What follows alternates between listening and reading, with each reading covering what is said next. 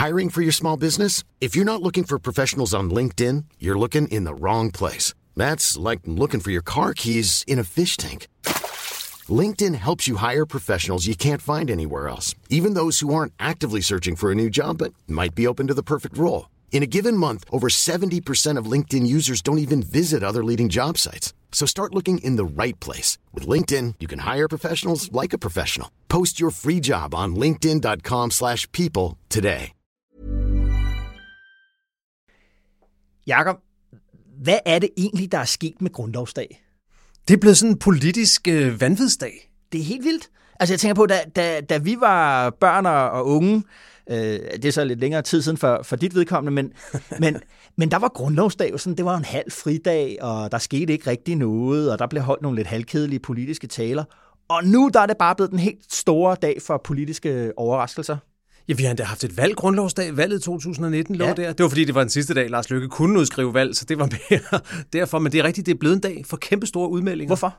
Jamen, øh, den, ligger, den ligger jo sådan set strategisk godt. Det er ja. måske et spørgsmål, hvorfor har det ikke været sådan før? Den ligger godt der lige før sommerferien. Man kan virkelig prøve at sætte en dagsorden, som kan som kan dominere dansk politik ind i, øh, ind i sommeren, og ja. det er i hvert fald det, som, øh, som nogle politikere har, har forstået at, at bruge den til. Ikke mindst Mette Frederiksen. Ikke mindst Mette Frederiksen. Det er som om, du ved, i amerikansk politik, der taler om det der fænomen, der hedder October Surprise. Altså, ja. når der er præsidentvalg, så kan der ske noget i oktober. Valget er altid i november, øh, som, som kan, kan vende det hele på hovedet. Ikke? Og nu har vi, i Danmark har vi ligesom fået den der grundlovsdags surprise. Grundlovs surprise. Ja. Nå, men dermed også sagt, Jacob, at, øh, at skal sige, særligt Mette Frederiksens øh, overraskende udmelding om, at hun gerne, måske, hvis nu så frem i fald, og nok måske, vil lave en regering med de blå partier, den, den synes jeg, vi skal, vi skal analysere helt i bund i dag. Ja, lad os tale om det. Øh, fordi i, den, øh, den, i det kølvandet på den der melding, der var der jo et hav af reaktioner og fortolkninger og analyser, og jeg tænkte ligesom, lad os prøve at skære igennem alt det, og lad os komme ind til kernen af, af hvad det er. Præcis. Jakob, skal vi ikke finde vores øh, læselup frem og nærstudere, hvad Mette Frederiksen taler om, når hun taler om en bred regering? Alt sammen i kontekst af et valg, der nærmer sig meget kraftigt i horisonten. Jo, lad os få grundlovshatten på og komme i gang.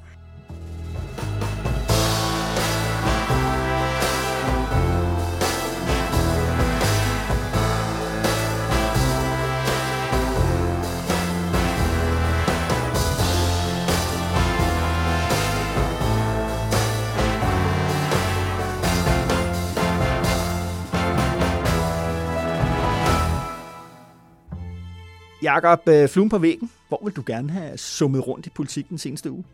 Det er så længe siden, jeg har været i USA. Både sådan, øh, både sådan øh, helt personligt, jo. og også som, øh, som flue på væggen.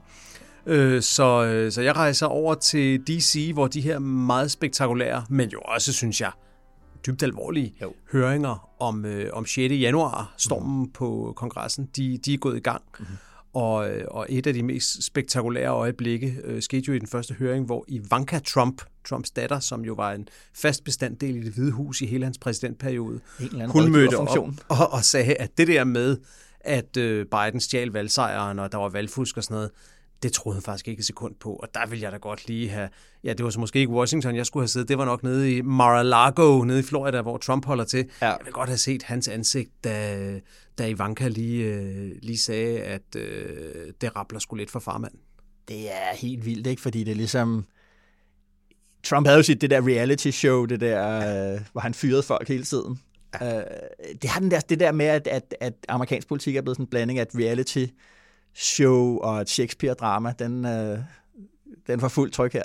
Ja, det er det. Men også synes jeg bare, og så synes jeg ud over det der helt bizarre jo, jo reality-drama, som Trump hele vejen igennem har været fra han stillede op til mens han var præsident, og her ja. tilbage efter, det har været et langt ongoing reality-show, så ligger der jo den kæmpe store alvor nede under det, at det var et reality-show, ja. som var tæt på at gennemføre kub i USA. Ja what? Ja, altså, ja, ja det er... Så øh, altså, det skal man lige følge, det synes jeg. Ja. Det, er, det er en af de der gange, de fleste, de fleste af lytterne her har garanteret sådan et, øh, et øh, hvilende New York Times abonnement hængende, og det er ikke så tit, de kommer der ind mere, sådan har jeg det selv, mm. fordi fordi Trump, ikke? Så jo, jo. man læser det ikke helt så meget, som man plejede. Men nu er tiden til at vende tilbage, eller tune ind på The Atlantic og se, hvad de skriver om det, eller ja, ja. Wall Street Journal, som jo også er en fremragende dækning af det. Kun ja. anbefale mm. at følge det der, og ellers så skal vi nok komme til at snakke om det senere. Cool. Hvor vil du hen? Ja, men ved du hvad, jeg vil godt have siddet hjemme hos øh, en af de der vælgere, øh, der allerede har besluttet sig for at stemme på Lars Lykkes Moderaterne. Jeg vil okay, gerne have det, bliver, siddet... det bliver svært, hvis man skal tro målingerne. Det var ja, ja, ja. Jamen, nogen er der jo derude. Ikke? Ah, okay. Og, og, og, og øh, jeg vil gerne have siddet hjemme hos, hos ham, der se og hør af alle øh, breaket en, øh, en nyhed om, at, øh, at Jeppe Sø, som er Moderaternes kommunikationschef og nu også øh, folketingskandidat, og som har været Lars Løkke Rasmussens højre hånd, ja. hans organisator, øh, i, i, øh, i projekt Moderaterne, ja, der kunne se og høre med øh, citater fra, fra Jeppe Sø også afsløre, at han skylder mere end 400.000 til en, øh, til en smed, han aldrig nogensinde, øh, aldrig nogensinde har betalt. Og, og det er fordi, øh, som Sø selv siger i, i udmærket nyhedsartikel, øh, hvad det hedder, ser og hører lavet, ja, der har bare, siger han, været andre kreditorer, der har været mere troende. ja, for det er jo ikke kun smeden, han skylder penge. Han er gået konkurs med et brag og skylder åbenbart en hel masse penge væk. Det er nemlig det, ikke? Og der ja. tænker jeg ligesom, øh, af, ikke? Fordi folk, der er gået ombord på Lykkes, på Lykkes skib, de har jo gjort det øh, efter en afvejning af, hvad man siger, Lykkes den personlige valør. De har jo taget ind, ja, der er de her skandalesager med, med Lykke, men hans politiske projekt er så godt og vigtigt mm. og rigtigt, mm. at jeg alligevel har tillid til, at han er manden, jeg skal, som ja. skal have min stemme for mange af de her sager, både om Lykke selv, men altså nu også åbenbart at folk, han arbejder sammen med, som ligesom kommer til at handle om, om flosset, flosset moral, det er jo en, altså der er mange kildesæl i det projekt, men ja. det der, det er, det er, det er en af dem, ikke? Det er, det er potentielt alvorligt, og det er med til at gøre, at øh, det projekt, det står på en eller anden måde måske svagere nu, end det har gjort på noget tidspunkt, siden han lancerede det, fordi at det kort Lykke har haft i baghånden i meget, meget lang tid, det har været, jo, men det er ikke rigtig gået i gang endnu. Det er først lige om lidt, ja. og vi er opbygning, og Præcis. det kommer, og det kommer. Nu har han holdt det ja. landsmøde. Nu har han 43 kandidater, og jeg tager ved på, at du har det ligesom mig. Du kan nævne fire af dem. De 39 andre har du aldrig hørt om. Du kender ikke deres navn, du ved ikke, hvem de er. Og det er ikke nødvendigvis dårligt, at der kommer nye mennesker ind i politik, Nej. men det siger bare noget om tyngden i projektet lige nu, som ikke er særlig stor. Og ud af de fire navne, vi kan, vi kan nævne, der er det jo altså så, en af dem er jo altså Jeppe Sø, som har den her konkurssag hængende over hovedet, som kommer til at gøre det svært for ham at komme i medierne i det kommende stykke tid, fordi at der vil han først skulle forklare det der. Og det bliver også startskud nu, det ved jeg, at, at Lykke også selv ligesom har været bekymret for det der med, det øjeblik, at kandidaterne bliver lanceret, så vil der gå sådan en, en amerikansk vetting-proces i gang, altså aviserne. Ja, ja. Ved, så begynder man ved, at ringe rundt til dem og høre, hvad de mener, og øh, ja, og tjekke deres hvad de baggrund. For. Ja, ja, ikke? Og, ja, ja. Øh, og, og det der, det, altså det er, ligesom, det er det første, der sådan kommer ud efter, at, at Moderaterne har lanceret, ja. det er en absolut nøglefigur i partiet, har, øh, altså, har, ikke, har ikke betalt sine regninger. Ja.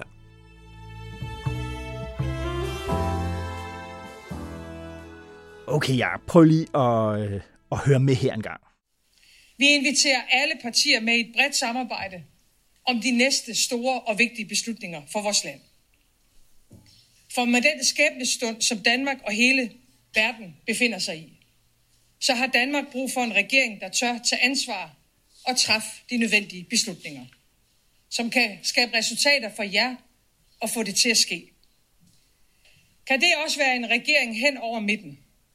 Det vil jeg i dag gerne åbne en diskussion af.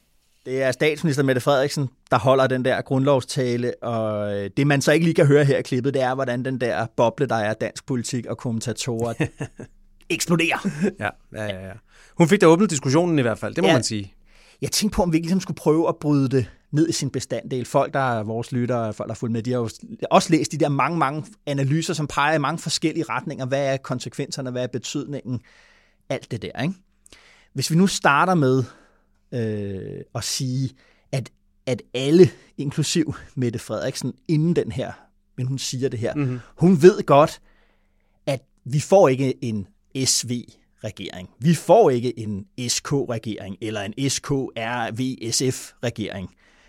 Så det vil altså sige, det er ikke noget, hun siger, fordi hun sådan mener det, mener det alvorligt, at det er noget, der står lige for døren og række øh, hånden over til Jakob og Ellemann og sige, nu skal vi i regering. Ikke?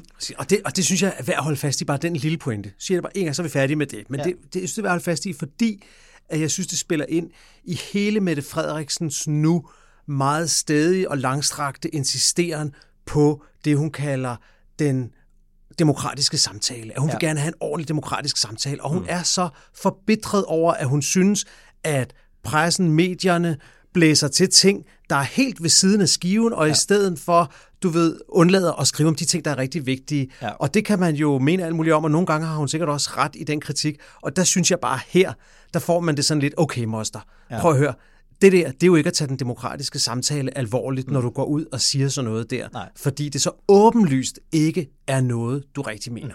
Men det man så kan sige, hvad er det så, hun vil med det? Ja, og, jeg snakker om det i stedet for. Ja, øh, fordi hun siger det jo for at opnå noget andet, og, og, og det hun jo ser op, det, gerne vil opnå, det er nogle reaktioner. En reaktion, flere reaktioner, noget fra de borgerlige, noget fra hendes parlamentariske mm. grundlag, både enhedslisten, øh, SF og, og måske ser de, de radikale. Og hun har brug for at gøre det, mens vælgerne ser på. Ja. Og hvad var så reaktionerne? Ja, Venstre og konservative. Ja, der var du lidt op at køre, da du hørte dem. Blank afvisning, ikke? Jo. Jeg læser jo. lige et citat op her fra politisk ordfører for Venstre, øh, Sofie Løde.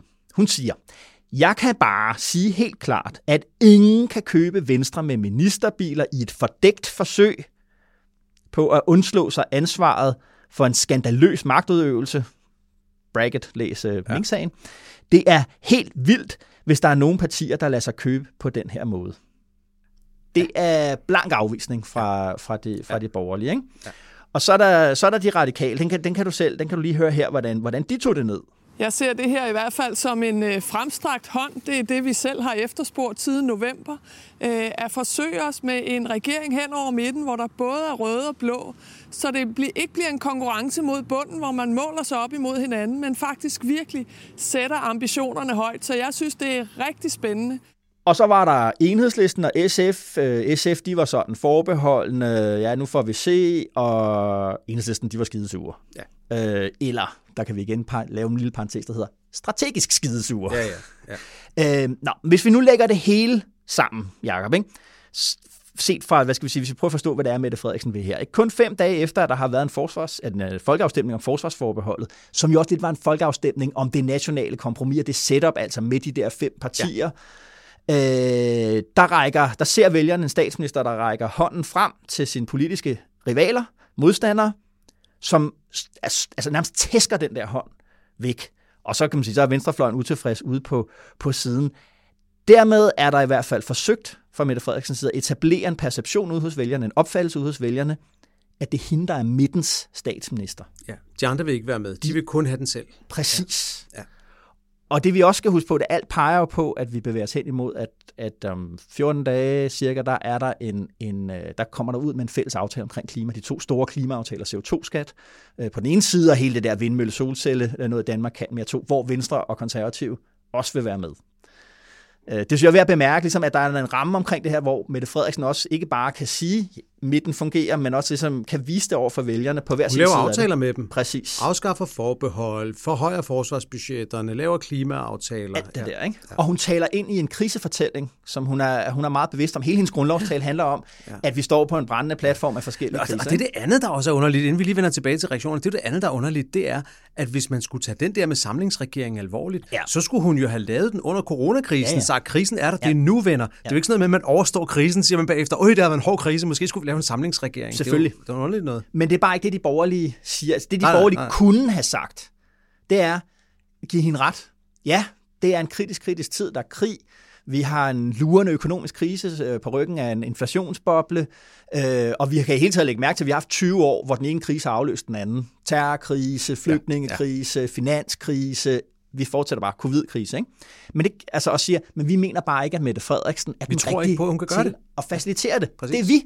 Men det gør man ikke. I stedet for, så, så altså, altså jeg vil sige, med Sofie Lyde, hun lyder, vil jeg sige, ikke som, altså det Venstre, vi kender fra de sidste 20 år, er jo et, bredt, et parti, der gerne vil være et bredt folkeligt parti, der netop er, leverer de der mm. store, brede øh, løsninger til den danske befolkning. Hun lyder som politisk ordfører for Liberal Alliance. Altså, mm. de kunne ikke have gjort det bedre selv. Øh, det er Men det er vel et, et, et logisk resultat af, at V og K over det sidste år til halvandet, hvor længe det er, har bundet sig op ja. til den gamle flertalskonstellation, ja. at det er DF og Nye Borgerlige stemmer, mm. der skal bære dem igennem ja. på, et, øh, på et rent blåt flertal. Ja. Og når man er bundet op på det der, så kan man ikke, øh, så kan man ikke lege med de andre. Måske ligger der også, måske ligger der også nogle traumer i Venstre fra Lars Lykkes øh, måde at, at, ja, ja. at skabe den der SV-fortælling midt under en valgkamp, uden at have forankret det i partiet, ja. at der skal de i hvert fald aldrig hen igen, ja. eller sådan ja, ja, ja. et eller andet. Men det er da rigtigt, at, at, at hvis de havde haft en uge til at sidde og holde et ordentligt strategimøde om det, så er jeg heller ikke sikker på, at det var der, de var endt. Og det jeg også tænker på, at man kan løfte det lidt op, det her, og så sige, at det har været en hver regeringsmål, i hvert fald siden Poul Slytter, vil jeg sige, at erobre midten i dansk politik, forflytte midten, altså få den til at hælde ja. i din retning. Og det vil du selvfølgelig gøre, fordi du mener, at det er bedst for samfundet, men du gør det selvfølgelig også, fordi du mener, at det er bedst for dig selv for at blive genvalgt som regeringsparti. Øh, sådan fungerer, sådan fungerer det. Ikke? Og, og, og det tror jeg simpelthen også er Mette Frederiksens strategiske mål. Det på en eller anden måde, det hun fortæller om i den der grundlovstale, når man hører den i sin helhed, det er faktisk det, der er det strategiske mål. Men hun agerer, og Socialdemokratiet agerer jo øh, på den måde i dag, at, at de godt ved, at de ikke længere selv kan være den der midte. Altså dagene, hvor Socialdemokratiet havde 35-40 procent mm. af stemmerne, er long gone. Mm. Det er det, hun, undervejs i talen kommer hun meget ind på det der med, at der hele tiden kommer nye partier ind i Folketinget, og jo flere nye partier, der kommer ind i Folketinget, jo, jo mindre skal, skal hver, hver især jo ligesom være, for der er plads, for der er jo kun det samme ja. antal mandater, ikke? Så hvis Socialdemokratiet vil, vil Europa flytte midten, så skal det ske i i samarbejde med andre partier, og det vil sige, at det er hele tiden et konstant, konstant taktisk spørgsmål. Med hvem skal vi arbejde sammen? Og i hvilken karakter skal det samarbejde ligesom Og hvilke have? krav kan de andre stille? Og hvilke krav kan de andre stille? Ikke? Og det der jo var innovationen, det nye, det historiske, da hun kom til i 19, det var, at hun sagde, at det skulle i hvert fald ikke være et regeringssamarbejde med det radikale yes. venstre. Og så har der, og der var jo, det kan man sige, der var jo på det tidspunkt, da hun, da hun gør det i 18, der er DF jo stadig et stort parti. Og det var baseret på en teori. Der var en teori om, at der var forskellige typer af flertalskonstellationer, afhængig af, hvilket emne vi talte om. Der var i hvert fald et, en mulighed for at lave et DFS-SF-samarbejde, som måske skulle nogle gange have enhedslisten ind over, hvis det handlede noget om velfærd, og måske nogle gange skulle have et borgerligt parti, hvis det skulle handle ja, om man kan vel sige, at hvis man skal forenkle hendes, hendes, øh, hendes strategi, øh, i forhold til, til, til den første regeringsdannelse, så havde hun to flertal, hun arbejdede med. Et velfærdsflertal, som omfattede Dansk Folkeparti ja. og Venstrefløjen, ja. Arne Pension og alle de her ting. Ja og, og modstand mod øh, hårde økonomiske reformer og sådan noget. Et klassisk velfærdsflertal, ja. rødt med DF. Ja. Og så havde hun et udlændingepolitisk flertal, der handlede om værdipolitik i bred forstand, og ja. især om udlændingepolitik, ja. som var S plus hele højrefløjen. Så det, det var de to flertal, hun skulle veksle imellem, og det var den operation, der skulle, øh, der skulle gøre hende manøvredygtig. Og det, de jo har, det, hun agerer efter nu, det er jo, at DF kollapsede ved 2019-valget, og er fortsat med at kollapse, ligesom de er jo i halv størrelse af det, der var et katastrofevalg i 19 i dag. Ikke? Mm. Og det vil jo sige, at at, at det der det, velfærdskoalitionen, eller hvad vi skal kalde den, den er, den, det sidste vi så den fungere, lige præcis kunne fungere, det var, da man skulle stemme det der Danmark kan mere et, altså fra januar igennem med, med, med, på den økonomiske side, ikke? med til, tillæg og alt det der, der, der blev lavet. Ikke? Og det eksisterer ikke mere. Nej, ikke i den forstand i hvert fald. Øh, men, men, men det, jeg også synes, der er interessant, det er, at hvis du kigger på de to flertal, øh, udlændingeflertallet ja. og det sociale flertal, så har de jo begge to det til fælles, at det sådan set ikke omfattede det radikale venstre. Ja. De var sat helt ud af ligningen, ja. men nu har Mette Frederiksen jo fået brug for et tredje flertal, ja. fordi økonomien har forandret ja. sig, fordi at hun har brugt alle pengene på forsvar og på det ene og på det andet, jo. og på kriseløsning og alle mulige ting, som hun var nødt til at bruge pengene på. Ja. Og det betyder, at hun nu også har brug for et reformflertal. Ja. Et flertal, der kan vedtage de nødvendige økonomiske reformer. Ja. Og det var jo det, som hun og folk som Peter Hummelgaard og hele den der del af Socialdemokratiet, de gik jo til valg på aldrig mere reformer, aldrig mere korridon, aldrig mere den djævelskab. Det er slut med det. Ja. Men nu har virkeligheden meldt sig. Hun ja. har brug for et reformflertal igen. Og hvem er det nu, der sidder i midten af sådan et reformflertal? Ja, ja. Men der er også bare den logik i det, at, at mens DF er kollapset, er det radikale venstre ikke kollapset. Og det gør jo bare, hvad kan man sige, at, at lige ja. pludselig vil hun også stå i et parlamentarisk pres ja. fra, de, øh, fra, de, fra de radikale. Ikke? Og det var selvfølgelig også derfor, at, øh, som vi hørte Sofie Carsten Nielsen før, de jo, deres første reaktioner, de var kisteglade. Ikke? Øh, Bare det at høre hende tale om bredt samarbejde. Ja, ja, og det er det jo fordi, at, altså, og det kan jeg godt forstå, i deres verden, de siger, nu taler Mette Frederiksen det sprog, vi andre har talt igennem øh, et års tid efterhånden ja. i hvert fald. Ikke?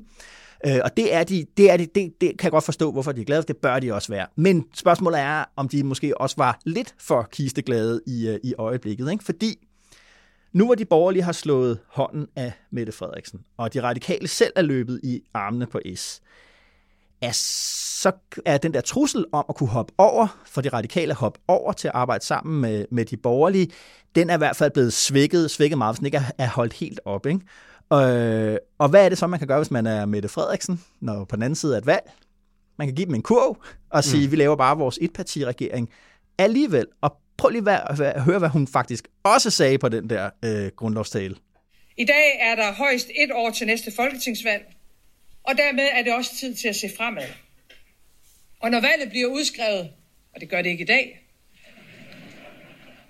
men når det sker, så går vi til valg på, at regeringen kan fortsætte. Hun vil have sin etpartiregering. Det er jo det.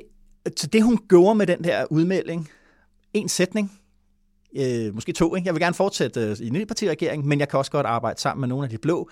Den har ligesom legnet hele den valgkamp op, hvor hun har, det hun har gjort, er, at hun har skaffet sig muligheder i et mudret parlamentarisk, øh, i en mudret parlamentarisk ja. situation. Jeg vil mene, at hun, alle de reaktioner, hun fik, er gået fuldstændig efter planen.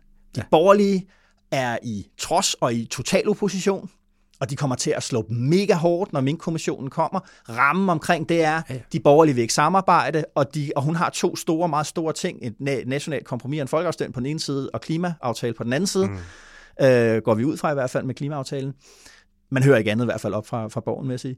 Øh, og så vil hun være, være midtens øh, statsminister, og de radikale har fået lukket døren ind til de borgerlige, og dermed har hun også mulighed for, når der er alt det der rod, der vil komme, der bliver nogle meget, meget, meget, regeringsforhandlingerne efter næste valg bliver langstrakte, øh, øh, rodet, øh, alle mulige kombinationer, mm.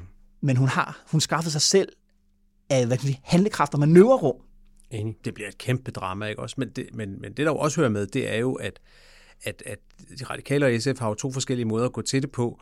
SF har jo, har jo gået til det med, med, med ja-hatten og venlighed, men jo. de har jo sådan set samme mål som de radikale, nemlig ja. at komme med i den ja. regering. Og derfor er der sådan set kun et parti, der ønsker sig en socialdemokratisk etpartiregering efter valget, og det er Socialdemokratiet. Ja. Jeg ved ikke med enhedslisten, hvor de på en god dag eller dårlig dag står, om de synes, det er bedre eller dårligere, men, men, men der er kun et parti rigtigt, der ønsker det. Ja.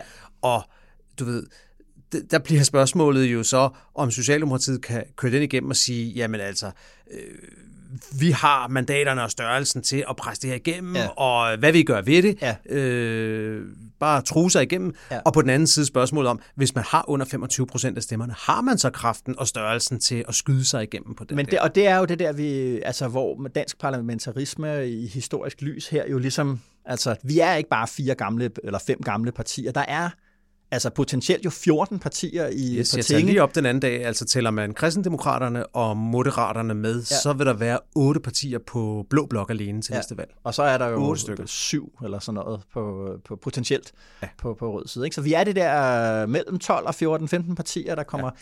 Det bliver vanskeligt, ikke? Nå, men, men det er jo også, Jacob, øh, og lad os, lad, os, lad os lige tage den efter, efter vi har taget en kort øh, pause. Altså, for det har de radikale jo også opdaget, at de er jo nødt til at finde en, en trussel frem her.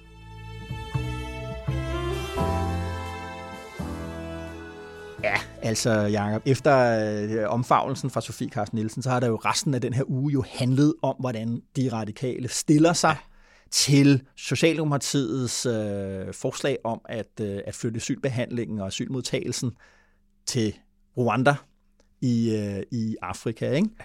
Øh, hvad, hvad, hvad, det, det havde du en længere analyse af ude på, på Twitter her op til, at vi gik i studiet der. Hvad, jo, hvad er det er jo fordi, det er jo fordi, at øh, nu har vi lige talt om det der med, hvad kan de radikale egentlig gøre, og jeg, jeg er helt enig med dig i, at, øh, at deres handlemuligheder er begrænsede, også fordi, at kaos hersker i blå blok. Der er ikke noget troværdigt alternativ, de kan pege på og sige, hvis ikke du gør, som vi siger med det, så peger vi på, ja, ja hvem peger vi egentlig på? Så ja. de ved det ikke engang selv. Nej. Men ja. der er et håndtag, som jeg synes er dukket op, og det er Rwanda-sagen, som ja. er et kæmpe prestigeprojekt for regeringen, men som er en torn i øjet på de radikale, og som jo i stigende grad også er det på enhedslisten. Ja, ja. Altså, ja, ja. Vi, har haft, øh, vi har haft Rosa Lund, der tog på en personlig, altså selvfølgelig politisk, arbejdsmæssig, men, ja, ja. men helt personligt, ja. valgte at rejse ned til Rwanda, for arrangeret en tur, ja. rejse rundt og møde folk og komme hjem, og var på hvad man kan forstå, chokeret over, hvad hun havde set, og ja. kaldte Rwanda-planen for klam, tror jeg, var det ja, ord, hun brugte. det var hård. Ja, hård. Og derfor så, øh, så, så er der en situation nu, hvor jeg tror, at uanset hvor det ender med regeringsdannelse næste gang, så har jeg meget svært ved at se for mig, at Mette Frederiksen får enhedslisten og radikale, eller bare et af dem, til at skrive under på et nyt forståelsespapir, hvor der stadigvæk er planer om at lave asylbehandling i Rwanda. Det tror jeg ikke, de går med til. Det gjorde de sidste gang. Der tror jeg, at de i det, i det nuværende forståelsespapir, der står jo sådan nogle formuleringer om, at man skal have en lidt mere åben og samarbejdende tilgang til udlændingepolitikken. Og jeg tror, at både enhedslisten og radikale ligesom troede lidt på, at tonen vil ændre sig, at det vil blive lidt, lidt anderledes med en socialdemokratisk regering. Og de blev overrasket over, at Mette Frederiksen og regeringen kørte så hårdt på, som de har gjort i udlændingepolitikken. Ja. Og derfor tror jeg ikke, at de lader sig spise af med sådan en formulering igen. Det er den ene grund til, at jeg tror, at Rwanda ikke er realistisk, at øh, Mette Frederiksen kan simpelthen ikke lave det med det flertal, der skal bringe hende til magten. Det tror jeg ikke på kommer til at kunne lade sig gøre. Og det andet er, at selvom hun havde flertallet, som hun jo så har haft i denne her periode, så tror jeg ikke på, at Rwanda i realiteten kan lade sig gøre. Altså, projektet er fyldt med så mange problemer og usikkerheder, at når regeringen siger, ja, vi vil gøre det, men vi vil også overholde menneskerettighederne, ja. så, så siger de noget, der ikke kan lade sig gøre. Ja. Og derfor tror jeg, at projektet kommer til at dø. Og, og derfor så bliver diskussionen om, øh, om hvorvidt radikale vil støtte en regering, der går videre med Rwanda-projektet. For mig, det, jeg synes, det minder lidt om de to klunsere, der sidder nede på Viby Torv i Aarhus med en håndbejer i hånden og diskuterer, hvad de skal bruge millionen til, når de vinder i lotto. Ja. Fordi det er pænt hypotetisk. Det kommer ikke til at ske, og derfor tror jeg nu, vi er ude i et spil om, hvad skal være begrundelsen for, ja. at Rwanda bliver droppet i dansk politik. Ja. Og hvis jeg var Mette Frederiksen, tror mm. jeg, så vil jeg hellere give de radikale skylden for det på en eller anden måde. Sige, det er også på grund af de dumme svin over hos de radikale, jo. end at de bliver tvunget til det i en dramatisk forhandling efter næste valg. Det tænker jeg bare må være et, et meget stort, ubehageligt nederlag for hende, som Blå Blok også vil kunne øh, bruge meget mere mod hende. Altså det, der, det, der ligger, det er jo, at øh, det er jo allerede stemt igennem. Altså, ja, der, princippet. Ja, ja, ja altså ja. Lov, lovhjemlen, rammen, konstruktionen er stemt igennem, så det er, hvad skal man sige, det er altså op til regeringen, hvis de kan lave De har mandat til at lave de den mandat aftale. til at lave aftalen, ja. ja. Og det er jo så der, de radikale siger, hvis, den, hvis det bliver udmyndtet, så trækker vi, så trækker vi støtten. Vi kan ikke støtte en regering, der ja. gør det. Øh, det, det, det, det synes jeg er, er, er værd at, øh, at have med der. Ligesom, ja. øh, og, og det, der er det, der er formuleringen, jeg synes, det er vigtigt at tage med der fra forståelsespartiet, øh, for, forståelsespapiret. Det står, det vil være en væsentlig prioritet i en ny dansk regerings udenrigspolitik at søge international tilslutning til et fremtidigt og mere humant asylsystem inden for international ret. Når man taler med, med de radikale, så, så siger de, den er vi sådan set stadig med på.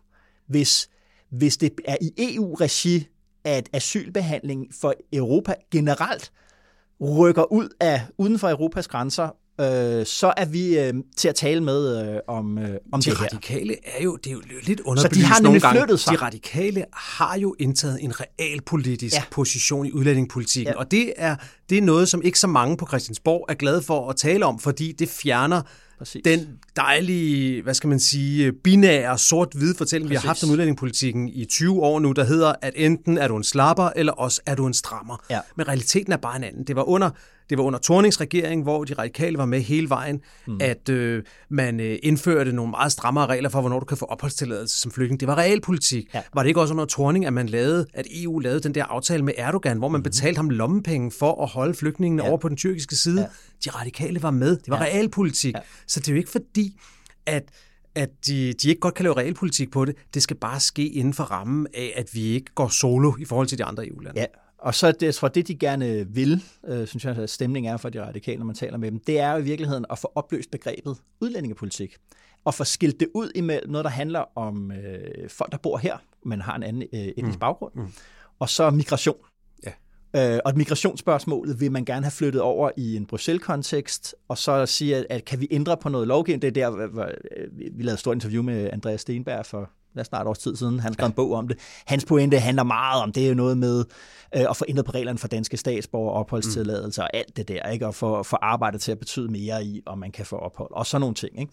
Men, men siger jo også, at hvis man har mistet øh, grundlaget for, for, for at være, være her i Danmark, altså for at have sin mm. opholdstilladelse, så skal man ud. Altså det er jo ret nye toner ja. i forhold til, ja. hvad det plejer. Så på den måde, så kan man sige, at vil min pointe være, der er også en mulighed for ligesom, at komme lidt ud af det for, for regeringen i den forstand, at hvis man kan få det, ligesom som siger, at vi er med på, at det skal det kan ikke bare være Danmark alene, men skal være EU-regi, og at, at, øh, at man også skubber på den udvikling øh, i EU, hvilket jeg ikke vil anse for at være usandsynligt, at man også fra andre europæiske lande siger, at altså, vi skal løse det der migrationsproblem, og vi har jo i forvejen Problemet er bare, at, at der er nogle ting, som i hvert fald stadigvæk i dag er uspiselige i dansk politik i den sammenhæng. For jeg tror også godt på, at man kan lave nogle europæiske løsninger, men, ja. men jeg tror ikke på, at du kan lave europæiske løsninger, som ikke også indebærer en eller anden form for byrdefordeling mellem EU-landene. Og det er jo der, hvor ja. danske politikere bare står af. Det vil de simpelthen ja. ikke være med til. Ja. Og det kommer man ikke udenom. Og derfor ja. tror jeg, du ved, også med det retsforbehold, som vi har, som blev stadfæstet i 2015, der er meget lang vej igen. Ja. Men jeg, jeg ser det bare sådan, at regeringen får brug for en landingsbane på Rwanda. Jeg hæfter mig også ved, at vi havde en debat nede i, i Altingets gård i, i valgkampen op til forsvarsforbeholdet, hvor Søren Pape Poulsen var på besøg, ja. og hvor vi talte om Rwanda, og hvor han jo sagde, jeg vil se det, før jeg tror det. Ja. Altså, han lød ikke, og han er gammel justitsminister, ja. han har selv siddet og ja. kæmpet med det, og, ja. og kigget ind i papirerne, og ved, hvad det handler om. Jeg vil se det, før jeg tror det. Ja. Altså, spørgsmålet er, i mine øjne, ikke fordi jeg, jeg tvivler ikke på, at, at Socialdemokraterne mener det med Rwanda. Jeg tror, det er, det er, ikke, det er ikke strategi for deres Nej. side. De, de synes, det er den rigtige løsning. Ja. Men jeg tror bare, at realiteterne er i mine øjne, at det ikke bliver til noget, og så får de jo brug for en eller anden landingsbane. Ja, ja, helt præcis. Og det, og det, det, nu taler vi meget her om strategi og positionering og alt sådan noget, men, men det er også bare en reel politisk uenighed, det her. Ja. Og der vil være en armlægning, Øh, og den armlægning, det der foregår øh, lige nu, øh, og, og hvor det lander, det, det afhænger af nogle styrkeforhold, og, og også af, hvordan de borgerlige vil placere sig her. Ikke? Fordi vil de borgerlige gå ud og slå hårdt til på den her? Det vil de jo på den ene side være tiltrukket af at gøre. Helt på sikkert. den anden side, altså tænk hvis man nu vandt et valg, og så stod man jo selv med problemet af, at man havde omfavnet øh, det her. Så, Men så kan altså, det lige helt kynisk ikke, så kan man jo gøre, ligesom regeringen har gjort nu, at hver gang de bliver spurgt, hvornår den aftale kommer, så siger de, jamen det er om et års tid. Ja. Altså det har Mathias Tesfaye, nu er han så ikke udlændingeminister mere, men hvad sagde han? Det har han sagt nærmest to og et halvt år i træk, så jamen, det er cirka om, om et års tid. Ja. Det er hele tiden om et år. Okay, ja, vi skal også lige uh, runde det der. Vi nævnte lige at nævne det, det der med Dansk Folkepartis uh, kollaps. Uh, ja. Og det kan godt være, at det her er, er lidt inside baseball, eller, eller det er inside baseball. Men jeg har jo uh, haft en, en lang og i, faktisk også en rigtig, rigtig god diskussion med vores politiske kommentator Erik Holstein om DF's uh, fremtid og tilstand. Øh, jeg tror sådan, at vi har optaget øh, en del af den diskussion i en, i, i en DK Pol for, for noget tid siden. Altså, det, Erik og jeg har begge to været meget, meget optaget gennem lang tid af Dansk Folkeparti. Øh, også i et europæisk perspektiv, tror jeg. Øh, og vi deler jo analyse et godt stykke hen ad vejen. Men i min optik, der var nederlaget i 19, øh, og faktisk før det allerede ved kommunalvalget i, i, i 2017, en bebudelse om en opløsning Altså, mm. at partiet er inde i en eller anden form for tilstand af afvikling. Øh, og jeg har faktisk også engang skrevet sådan en slags øh, nekrolog. Ja, du kom øh, til at skrive nekrologen, det, var, det blev de ikke glade for. Nej, det, nej, nej, nej, nej, men det var også ligesom for, det var, det var ikke så meget for at sige, nu var det dødt, men for at sige, hvad, hvad hvis nu, nu er det her, der ramme om det? Hvis nu skal ja. forstå det, der sker nu, som det, der, sådan, sådan er det, når et parti langsomt er på vej ud af, ud ja. af, af, af, af politik, eller hvad man skal sige. Ikke? Ja. Og der, der har Erik ment, at jeg har været alt for deterministisk og strukturel i min analyse, og det er jo fordi, at at Erik, og det er jeg sådan set meget åben over for, det, det kan godt være uenig, men jeg er også meget åben over for, ligesom, at det er en reel diskussion, det er, at han levner politikerne noget plads. Altså han levner dem noget til mulighed for at handle, mulighed for kreativitet, nytænkning, genskabelse, alt det her, øh, end, end jeg måske gør. Øh, og, der, og derfor har han jo også holdt på, nej, der var en bæredygtig fremtid for Dansk Folkeparti. Men så jeg tror, at øh, Dana Støjberg, øh, partiet, øh, bliver det bare nogenlunde levedygtigt, så vil, så vil enten hendes parti eller Dansk Folkeparti øh, øh, gå til grunde på et tidspunkt. Jeg kan ikke rigtig se, at der, er plads til en begge. Jeg kan også, altså, Nye Borgerlige har måske deres eget segment, fordi de også har den der ultraliberalistiske økonomiske politik. Men Støjbergs øh, parti, jeg forventer, at det rent fordelingspolitisk kommer til at ligge meget tæt på, på øh, Dansk Folkeparti. Okay, ja, det er jo ikke fordi, faktisk er det jo ikke fordi, Erik han giver mig ikke øh, ret her, når, når vi taler om, om Dansk Folkeparti. Det han mener, det er, at, at hvis vi får et Inger Støjberg-parti, så står vi over for det, man i øh, katolsk teologi kalder transsubstantion.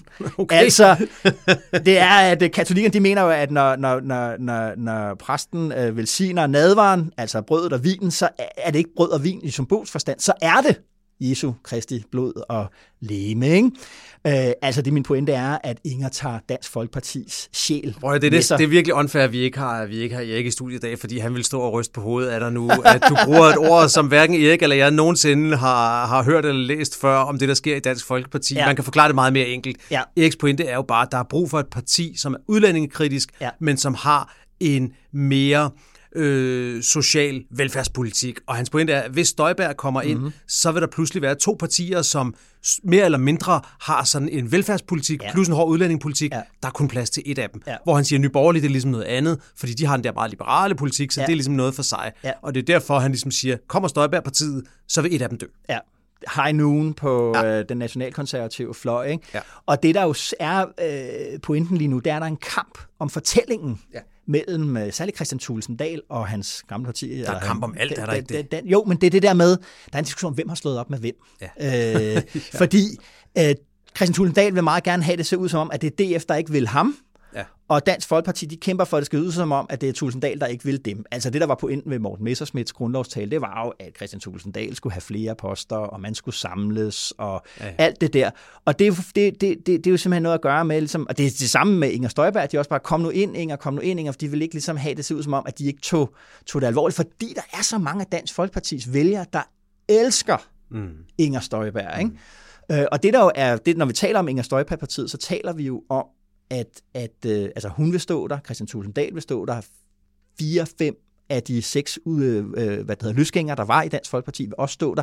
Så der vil signalet til vælgerne jo være, DF sjæl er her. Det andet er Morten Messersmiths øh, projekt, ikke? Og det er de altså bange for. Jamen klart, de er bange for det, men jeg tror, jeg tror en ting er Støjberg, og nu må vi jo se, altså de her, de her evige partidannelser, først Lars Løkke og nu hende, altså... Ja Åh, oh, ja, man bliver, man bliver træt af det. Men nu må vi se, om hun laver parti, eller hun bare stiller op for sig selv. Det er vel ret tydeligt, at hun vil spille en rolle i politik, men det kan også være, at hun bare stiller op på Havgård-modellen og siger, jeg tager et mandat selv, og ja. så må, må Christian Thulsen Dahl og alle de der løsgængere fra DF, så må de jo klare sig, som de nu kan, eller ja. forlade politik. Det kan ja. også være. Men, men jeg tror i virkeligheden også, det er noget andet, der afgør DF's skæbne end bare Støjberg, og det er jo det er jo kalenderen. Det er, hvornår Mette Frederiksen udskriver valg. Fordi vi har en kalender, der hedder, at i efteråret skal Morten Messerschmidt tilbage i byretten til den retssag, der skal gå om, ja. om svindel i Meldt og Felt, og som jo handler om dokumentfalsk, det er alvorlige sager. Og så hvis nu vi forestiller os, der kom et folketingsvalg lige efter sommerferien, september eller begyndelsen af oktober, ja. så er jeg ret sikker på, at DF i en eller anden størrelse vil komme ind i Folketinget ja, ja, igen, for det er et stort parti, de har en infrastruktur, de har penge, de fører valgkamp, Pia Kærsgaard er der, og så videre, så videre, så videre. De skal nok komme ind så kommer retssagen, så må vi se, hvad der sker. Ja. Men hvis det bliver omvendt, mm. hvis man får en retssag, og Morten Messerschmidt igen bliver idømt en relativt hård betinget fængselsstraf i løbet af efteråret, ja. og folketingsvalget så først kommer bagefter, ja. så kan der nå at opstå alle mulige ballade i DF. Skal han så gå af? Skal han gå af en periode, som han selv ligesom ømtede lidt om, da han blev valgt som formand, og ja, ja, ja. overgive det til Peter Kofod, eller hvad? Ja. Opstår der en helt ny magtkamp? Bliver vælgerne for trætte af det? Altså i den situation, der kan jeg godt forestille mig et forløb, hvor vi pludselig efter næste folketingsvalg ikke har noget Dansk Folkeparti i Folketinget, og ja. det er jo vanvittigt at tænke på. Ja, det er altså, det. Ved forrige valg var de det største borgerlige parti. Ja, der er virkelig volatilitet i, øh, i dansk politik.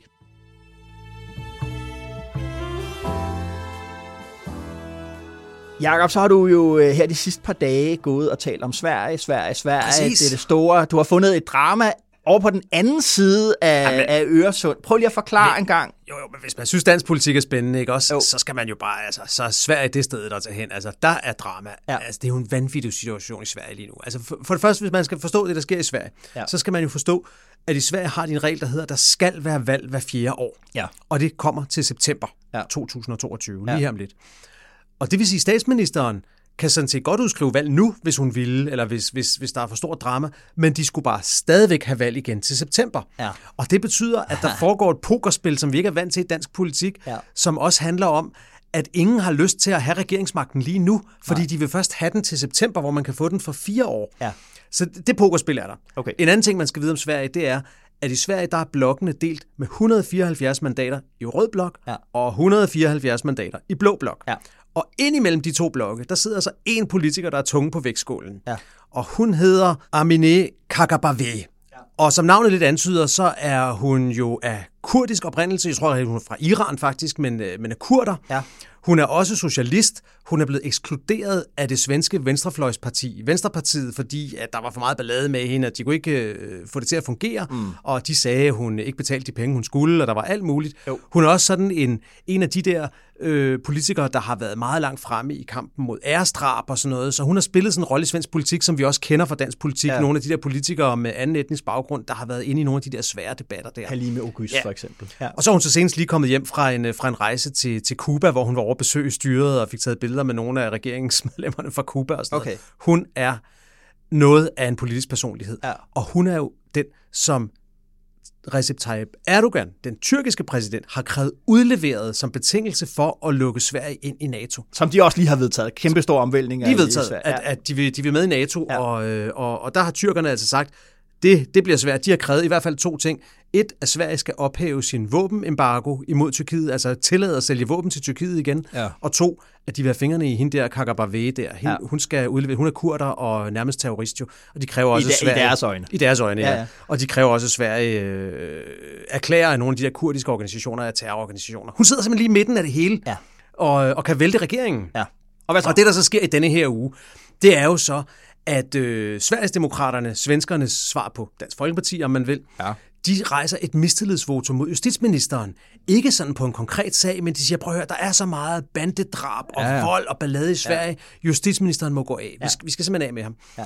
Øhm, og, og, øh, og det siger de andre borgerlige partier, jamen det er vi enige i. Han er, han er udulig, han skal væk. Ja. Men så er det jo, at den nye svenske statsminister, hun viser sig at have lidt mere røv i bukserne, som man siger, end sin forgænger. Ja. Øhm, end sin forgænger Stefan Löfven, som var lidt altid lidt kompromissøgende. Ja. Magdalena Andersson, hun sagde, ved I hvad venner, hvis I fælder min justitsminister, så fælder I hele regeringen, så er jeg gået af, så kan I styre landet. Præcis. Og så sad de jo pludselig der, hov, Ja. så sidder vi med den ja. i de sidste tre måneder op til det valg, vi gerne vil vinde i september. Ja. Så de borgerlige partier fik iskolde fødder, og samtidig med, at de altså stemte for at fælde justitsministeren, Ja.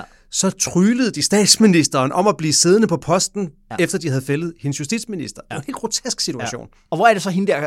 Øh, Kakabaveh? svenske- Ja, Kakabaveh. Hvor dukker hun og hende op i det Ja, hun spil? dukker jo så op i det, at det er hende, der afgør det. det er, hun, er, hun er tunge på vægtskålen, og hun forsøger selvfølgelig straks at sige til regeringen, Ja. Jeg vil da godt redde jeres justitsminister fra at blive væltet, men så kræver jeg, at I lover at fastholde den våbenembargo over for Tyrkiet. Så kræver jeg, at I ikke udnævner kurderne til terrororganisationer og alt det her. Ja. Og der er jo ikke nogen, der ved rigtigt, hvad hun har fået af løfter, men statsministeren siger, at hun ikke har lovet hende noget. Ja. Men det ender altså med, at justitsministeren overlever denne her, øh, denne her mistillidsafstemning, Wow. og derfor bliver regeringen siddende.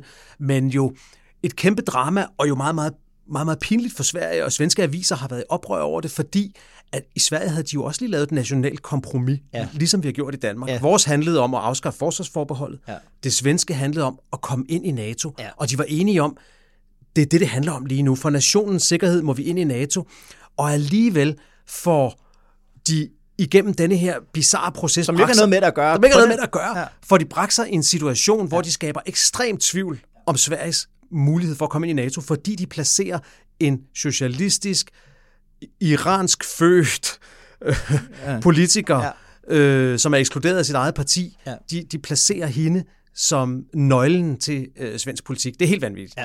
Og så havde de så efter det, og det vil jeg lige spille et klip for dig, der jo. havde de en, øh, der havde de en, øh, en debat, en sådan partilederrunde i, i rigsdagen, hvor at den svenske oppositionsleder, øh, chefen for Moderaterne, som jo i Sverige er et lidt større parti end Moderaterne i Danmark, det er det største borgerlige parti, mm-hmm. det er statsministerkandidaten, ham der hedder Ulf Christensen. Ja. Han ligesom udlægger den politiske situation lige nu, og, øh, og det synes jeg var ret skarpt. Det skal vi lige prøve at høre her. Ja.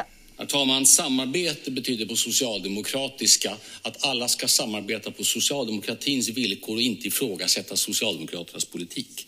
Jag kallas ibland för oppositionsledare. Det har jag inget emot. Men med all respekt, jag leder oftare än bara oppositionen, riksdagsmajoriteterna. Det var vår budget som vann, inte regeringens. Det var vi som ville kalla in försvarsberedningen. Regeringen sa nej. Vi vann. Det var vi som ville hjälpa Ukraina med vapen. Regeringen sa att det var olagligt. Vi vann. Och det var vi som ville gå med i NATO. Ni sa att det var destabiliserande och desinformation. Vi fick rätt då också. Det vore bättre att leda Sverige från förarsätet än att försöka korrigera misstagen från baksätet. Tack. Ja, det var bedre at lede Sverige fra forsædet, ja. end at vi skal sidde og korrigere jeres fejltagelser om fra bagsædet, sagde Ulf Christensen. Ja, det, der, der er også hård øh, blokpolitik i, øh, i, i Sverige. Der, Det må man sige. der er sådan lidt... Øh, det kan man sige, det er ikke, det, det kan man sige, der, der er sådan et element, den kritik, han har af, af at, at Socialdemokraterne, det der med, at de, ligesom, du ved, de appellerer til noget bredt samarbejde, og, og har det, du ved, den der meget moralske position, hvor skal vi ikke nu ikke ja. samarbejde, så siger han, ja, ja, men det er jo på, det er jo, det er jo jer, der formulerer præmisserne. Øh, ja. Ja, og så har han jo så har han jo nogle skarpe pointer, for det er jo rigtigt, at, at, at i Sverige har, har regeringen, den socialdemokratisk ledede regering, accepteret nu tre gange i træk at blive stemt ned på finansloven. At Ja. det er simpelthen de borgerlige, der har, der har vedtaget finansloven hen over hovedet på regeringen. Ja. At Socialdemokraterne var imod NATO-medlemskab, indtil de var for, osv. osv. Ja. Ja. Så det er, det er en virkelig vingeskudt socialdemokratisk ledet regering, der går til valg i september, og det bliver sindssygt spændende at se, om de kan, om de kan overleve det, eller om vi får en, øh, en borgerlig statsminister som supplement til de tre andre socialdemokratiske. Og hvordan jeg, altså det tænker jeg ligesom, fordi det, det, vi jo har diskuteret med det danske perspektiv på svensk politik har været, vil man eller vil man ikke arbejde sammen med øh, Sverigedemokraterne? De var jo ligesom øh, partia non grata ja. i lang tid, men der, er- så vidt jeg forstod, at Moderaterne blev op der og siger, at vi vil også gerne basere et flertal på dem.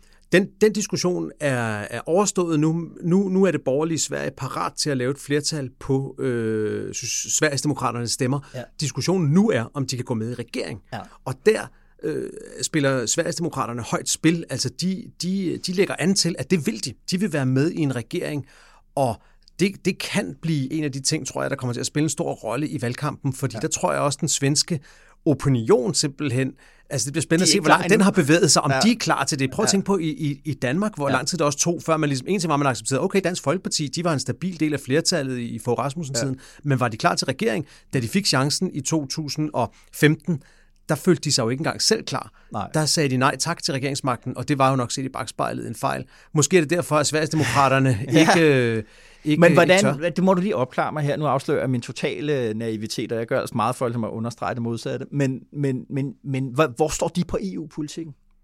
De er, de er dybt EU-skeptiske. Ja. Øhm, det, Fordi er det de. er jo det, der er min analyse af det. Hvorfor kunne DF ikke komme med i regeringen? Der var alle muligheder, der sagde ja eller nej, jeg fik det det rigtige tilbud, rigtige papir. Jeg mener bare nede i grundlaget, Selvfølgelig kunne de ikke være gået med i en regering, fordi du skal, så vil det jo sige, at Christian Thulesen Dahl som øh, økonomiminister, eller hvad det nu Skulle måtte være, ned til møder i ned Bruxelles. Bruxelles, være mødeleder, foranstalte en, en, en ny aftale ja. mere i EU, og så komme hjem og skulle, øh, skulle forsvare det. Det havde brændt DF op i løbet af ingen tid. Altså, det er også derfor, jeg tænker ligesom, altså, det der spørgsmål, altså det der med, at de gerne vil ind i regering, det kommer lidt an på igen, den der diskussion af, hvad er Dansk Folkeparti, hvad er Sverigedemokraterne, mm. hvad er de der mm. partier, vi kunne kalde det det nye højre, eller mange vil gerne kalde dem populister, hvad er de egentlig? Fordi hvis ja. man ser på dem som protestpartier, som folk stemmer på for at få de etablerede partier til at ændre deres politik, særligt på udlænding, men måske generelt også i, øh, hvordan vi taler om globalisering, og hvordan vi forstår ja. den globale verden, ja, så, så er det jo, når de flytter sig, det er jo det, jeg mener, der er historien om SDF, ting, det er, at det øjeblik, at Socialdemokratiet rent faktisk rykkede sig, og at Christian Tulsendal sagde, jamen hun har flyttet, Mette Frederiksen har flyttet Socialdemokratiet, hun kan bare ringe, hvis hun har problemer, vi skal nok være der. Ja, så sagde han til sine vælgere, nu er det overstået, nu Vores er mission er fuldført. Ja. bare gå over og stemme, ikke? Ja. Og altså, der vil det jo også, det, det er, er højt spil, ikke bare sådan parlamentarisk i forhold til opinionen i Sverige, i Sverige for Sverigedemokraterne, det er også i forhold til deres eksistensgrundlag, ikke? Fordi de kan jo også blive brændt op. Det er rigtigt. Uanset om de kommer til at sidde som regeringsbærende parti eller som, øh, som, som støtteparti, så, øh, så, så vil det jo blive ja. en, øh, en, en hård og ny erfaring for dem at skabe en masse ballade i Sverige, men det er, men det er værd at bemærke i hvert fald, at vi får et valg, hvor at der for første gang øh, er en mere reel mulighed for et systemskifte i Sverige, fordi Ja. at tabuet om at regere på deres stemmer. Ja. det er overstået.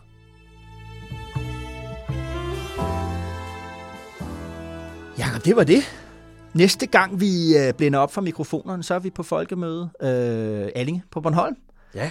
Man kan høre og, og se det live, og vi sender det selvfølgelig også ud til, til lytteren, der ikke er på Bornholm. Øh, det bliver måske en lille smule senere, end folk er vant til. Det vi optager jo øh, vi optager først fredag kl. 16 ja. i næste uge, ja. så øh, det bliver en weekendpot. Præcis. fredag aften, lørdag formiddag, ja. der, var det, der, vil det, der vil ligge Så det sikreste er sådan set at tage til Allinge og komme op ved Grønbæks Hotel ja. og høre det live fredag ja. kl. 16. Ja.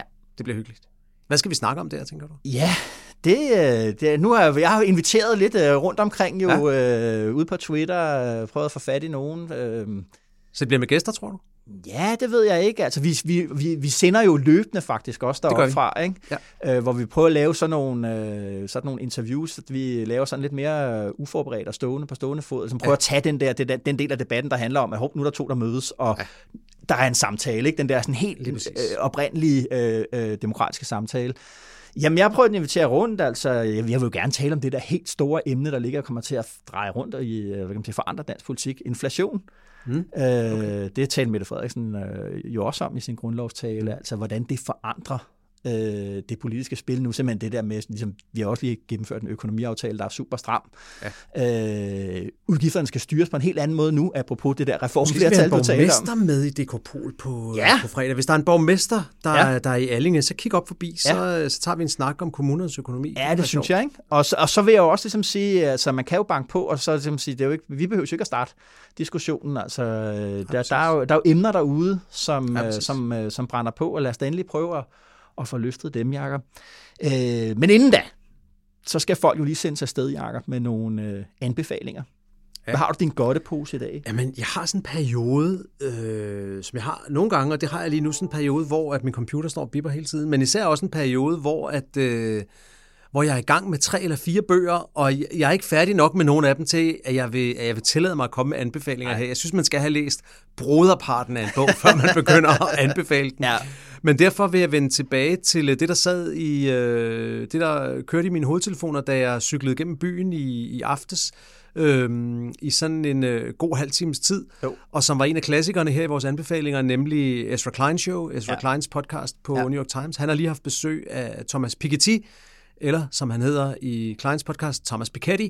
Øhm, og, øh, og der vil jeg sige, for, for, for de af lytterne, der ligesom jeg ikke har nået hverken at læse Pikettys første mastodontbøger, og heller ikke har fået læst den nye, mere light udgave, der kun er 300-400 sider, ja. der er den der time der, lille time med, ja. med Ezra Klein, det er virkelig en fremragende indføring i Pikettys tænkning, ja. og i hans kerneforslag, som jo er det her med, at der skal indføres en global formuebeskatning. Ja. Hans pointe er, at ulighed, vi skal holde op med at måle ulighed i, hvor meget folk tjener. Mm. Vi skal måle ulighed i folks formuer. Ja. Og hvis vi flyttede formuer mellem folk, sådan så at alle de formuer, der ligger stille hos den rigeste ene procent, den blev delt ud til alle, ja. så kunne vi sådan set løse stort set alle vores ulighedsproblemer, sådan groft sagt. Ja, ja. Det, og det, det redegør manden jo ret begavet for, om man så er uenig eller ej. Så den, øh, det, det, det, er en anbefaling. Det er cheat, hvad kalder det, sådan et, et cheat sheet til ja. Thomas, Thomas Piketty. Ja, ja, og jeg har læst den der, den der du har light, læst light, ja, light ja. Nej, jeg, har, jeg, altså, jeg, vil sige, jeg, har ikke, jeg, har ikke læst, øh, jeg har ikke læst den der store kapitalen i det. Ej, okay. Det, det, det, altså, det, det er en tusind sider lang. Ikke? Han har jo ja. blandt andet skrevet den der øh, kortere bog, fordi at han har godt opdaget, at, at øh, du ved, på Amazon kan man se, hvor langt folk er kommet, ikke? at de er jo ikke kommet mere end 25. ikke? Men så jo også fordi, forklarer han også i den podcast, jo også fordi så, at han selv har fået sådan en erkendelse af, at hans blik i mastodontbogen i Kapitalen, og ja. den, der fulgte efter, som jeg ja. har glemt, hvad hedder, ja, ja. Øh, meget var på uligheden, på alt det, der går galt, ja. og hvor at fokus i hans nye bog mere er på ligheden ja. på, hvordan der egentlig er skabt mere lighed siden Det er det, han prøver altså at appellere til, at vi er egentlig kommet rigtig, rigtig ja. langt, og den, det momentum kan vi, kan vi øh, søge videre fra. Jeg havde faktisk en diskussion med Ove Kaj Pedersen nede i til himmelske dage, nede Nå. i Roskilde om den der, ikke? fordi det, der er lidt sjovt ved den bog, det er, at det, han, det, det, det, han taler om, det, det der, han mener, at vi tog et meget stort skridt i lighedens retning, er jo perioden der fra 45 og, og frem til 75-80, ikke? som de i Frankrig kalder de 30 gloriøse år. Øh, i, i, i, I statskundskab tror jeg, man kalder det The Great Compression, altså mm-hmm. det der, hvor uh, uligheden, det, polerne i uligheden blev presset ind, og man opfandt middelklassen. Og det, der er lidt interessant ved, ved, ved Piketty, det er, synes jeg, i forhold til sådan en dansk kontekst, og det var det, vi talte om øh, dernede på Himmelske Dag, det er, at Piketty er fransk mand. Og det vil sige, at han privilegerer revolutionen. Altså, som det, det, det er den sociale kamp, det sammenstød, der genererer nye løsninger. Det tænker alle franskmænd, om de er venstreorienterede eller højreorienterede, så drejer det sig om, hvem kan ligesom bære faklen videre fra, fra revolutionen. Ikke? Ja. Hvor den danske historie jo er reformhistorien. Det er samarbejdshistorien, og at vi jo øh, er lykkedes med på tværs af, af, af, af 50 år med forskellige øh, makroøkonomiske hvad kan man sige, vilkår, egentlig at videreføre. Altså vi har lykkedes med rigtig meget af det, som Piketty rigtig gerne vil øh, lykkes med. Ikke? Og det, det, det tror jeg, når man taler om Piketty og hører på ham, og sådan, så synes jeg, man skal have det der blik på, at han tilhører også en, en utopistisk, revolutionær tradition, også intellektuelt, og, og det er det, der gør ham til en, en det er derfor, jeg, hvor, hvor man både kan synes, at han er, at han er altså, inspirerende og klog, og det er virkelig sjovt og interessant at høre på, men hvor jeg også tænker, at det er meget væsensfremmed fra en sådan en nordeuropæisk politisk tradition. Helt sikkert. Hvad, okay. har du, øh, ja. hvad har du fået læst? Hvor mange bøger har du læst? Nej, nej, jamen, jeg har ikke, øh, jeg er gået i gang med en, men det vil jeg ikke tale om nej, nu. Okay. Nej, jeg er begyndt at høre en ny podcast, Jacob. Nå. Ja, det er øh, to fyre i 40'erne, der diskuterer politik. det lyder som noget, man kender jo. Øh, ej, det er, det, det er to øh, journalister, en der hedder øh, Ian Dunt og øh, Dorian Linsky. Okay. Øh, de havde en øh, podcast, der hed Remaniacs, som de lavede øh, efter Brexit-afstemningen. Og nu har de lavet en ny podcast, der hedder Origin Story. Og den er lige gået i gang. Der er tre episoder derude. Og jeg synes, det tegner godt. Øh, okay. Hvad handler det om? Jamen, de tager et emne op, et begreb, og så undersøger de ligesom, øh, som titlen ligesom antyder, ligesom, hvad er egentlig baggrunden og historien med det her. De undersøger makartisme, øh, konspirationsteori og i den seneste øh, centrisme, som det kalder det, altså midterpolitik. Helt apropos noget af det, vi taler om. Hvad er det for noget? Hvorfor taler vi om det, som vi gør det? Hvor kommer begreberne fra? Øh, og, og de prøver ligesom at sige, hvad er det så for en mening, øh, det, det, det har i dag? Og det synes jeg, øh, den er, den er rigtig, rigtig god øh, indtil videre. Så den vil jeg sige... Øh, giv, giv den et, øh, giv den et, et lyt. Okay, mm. så altså, hvis folk skal nå at høre alle de podcasts, vi anbefaler, så er vi nok snart nødt til at stoppe vores jo. Nå, ah, nej, fordi øh, der, er, der er rigeligt med der er rigeligt med altså, Stop denne her gang, tænker jeg. Ja, ja, ja, ja, ja, ja. Jamen, vi siger tak for, for den her uge, og vi ses i Allinge. Vi ses i Allinge. Mm. Og også tak til dig derude med DK Pol i ørerne. Vi værdsætter hvert et minut af din opmærksomhed, for politik har aldrig været vigtigere. Mit navn er Esben Schøring. God weekend og god vind.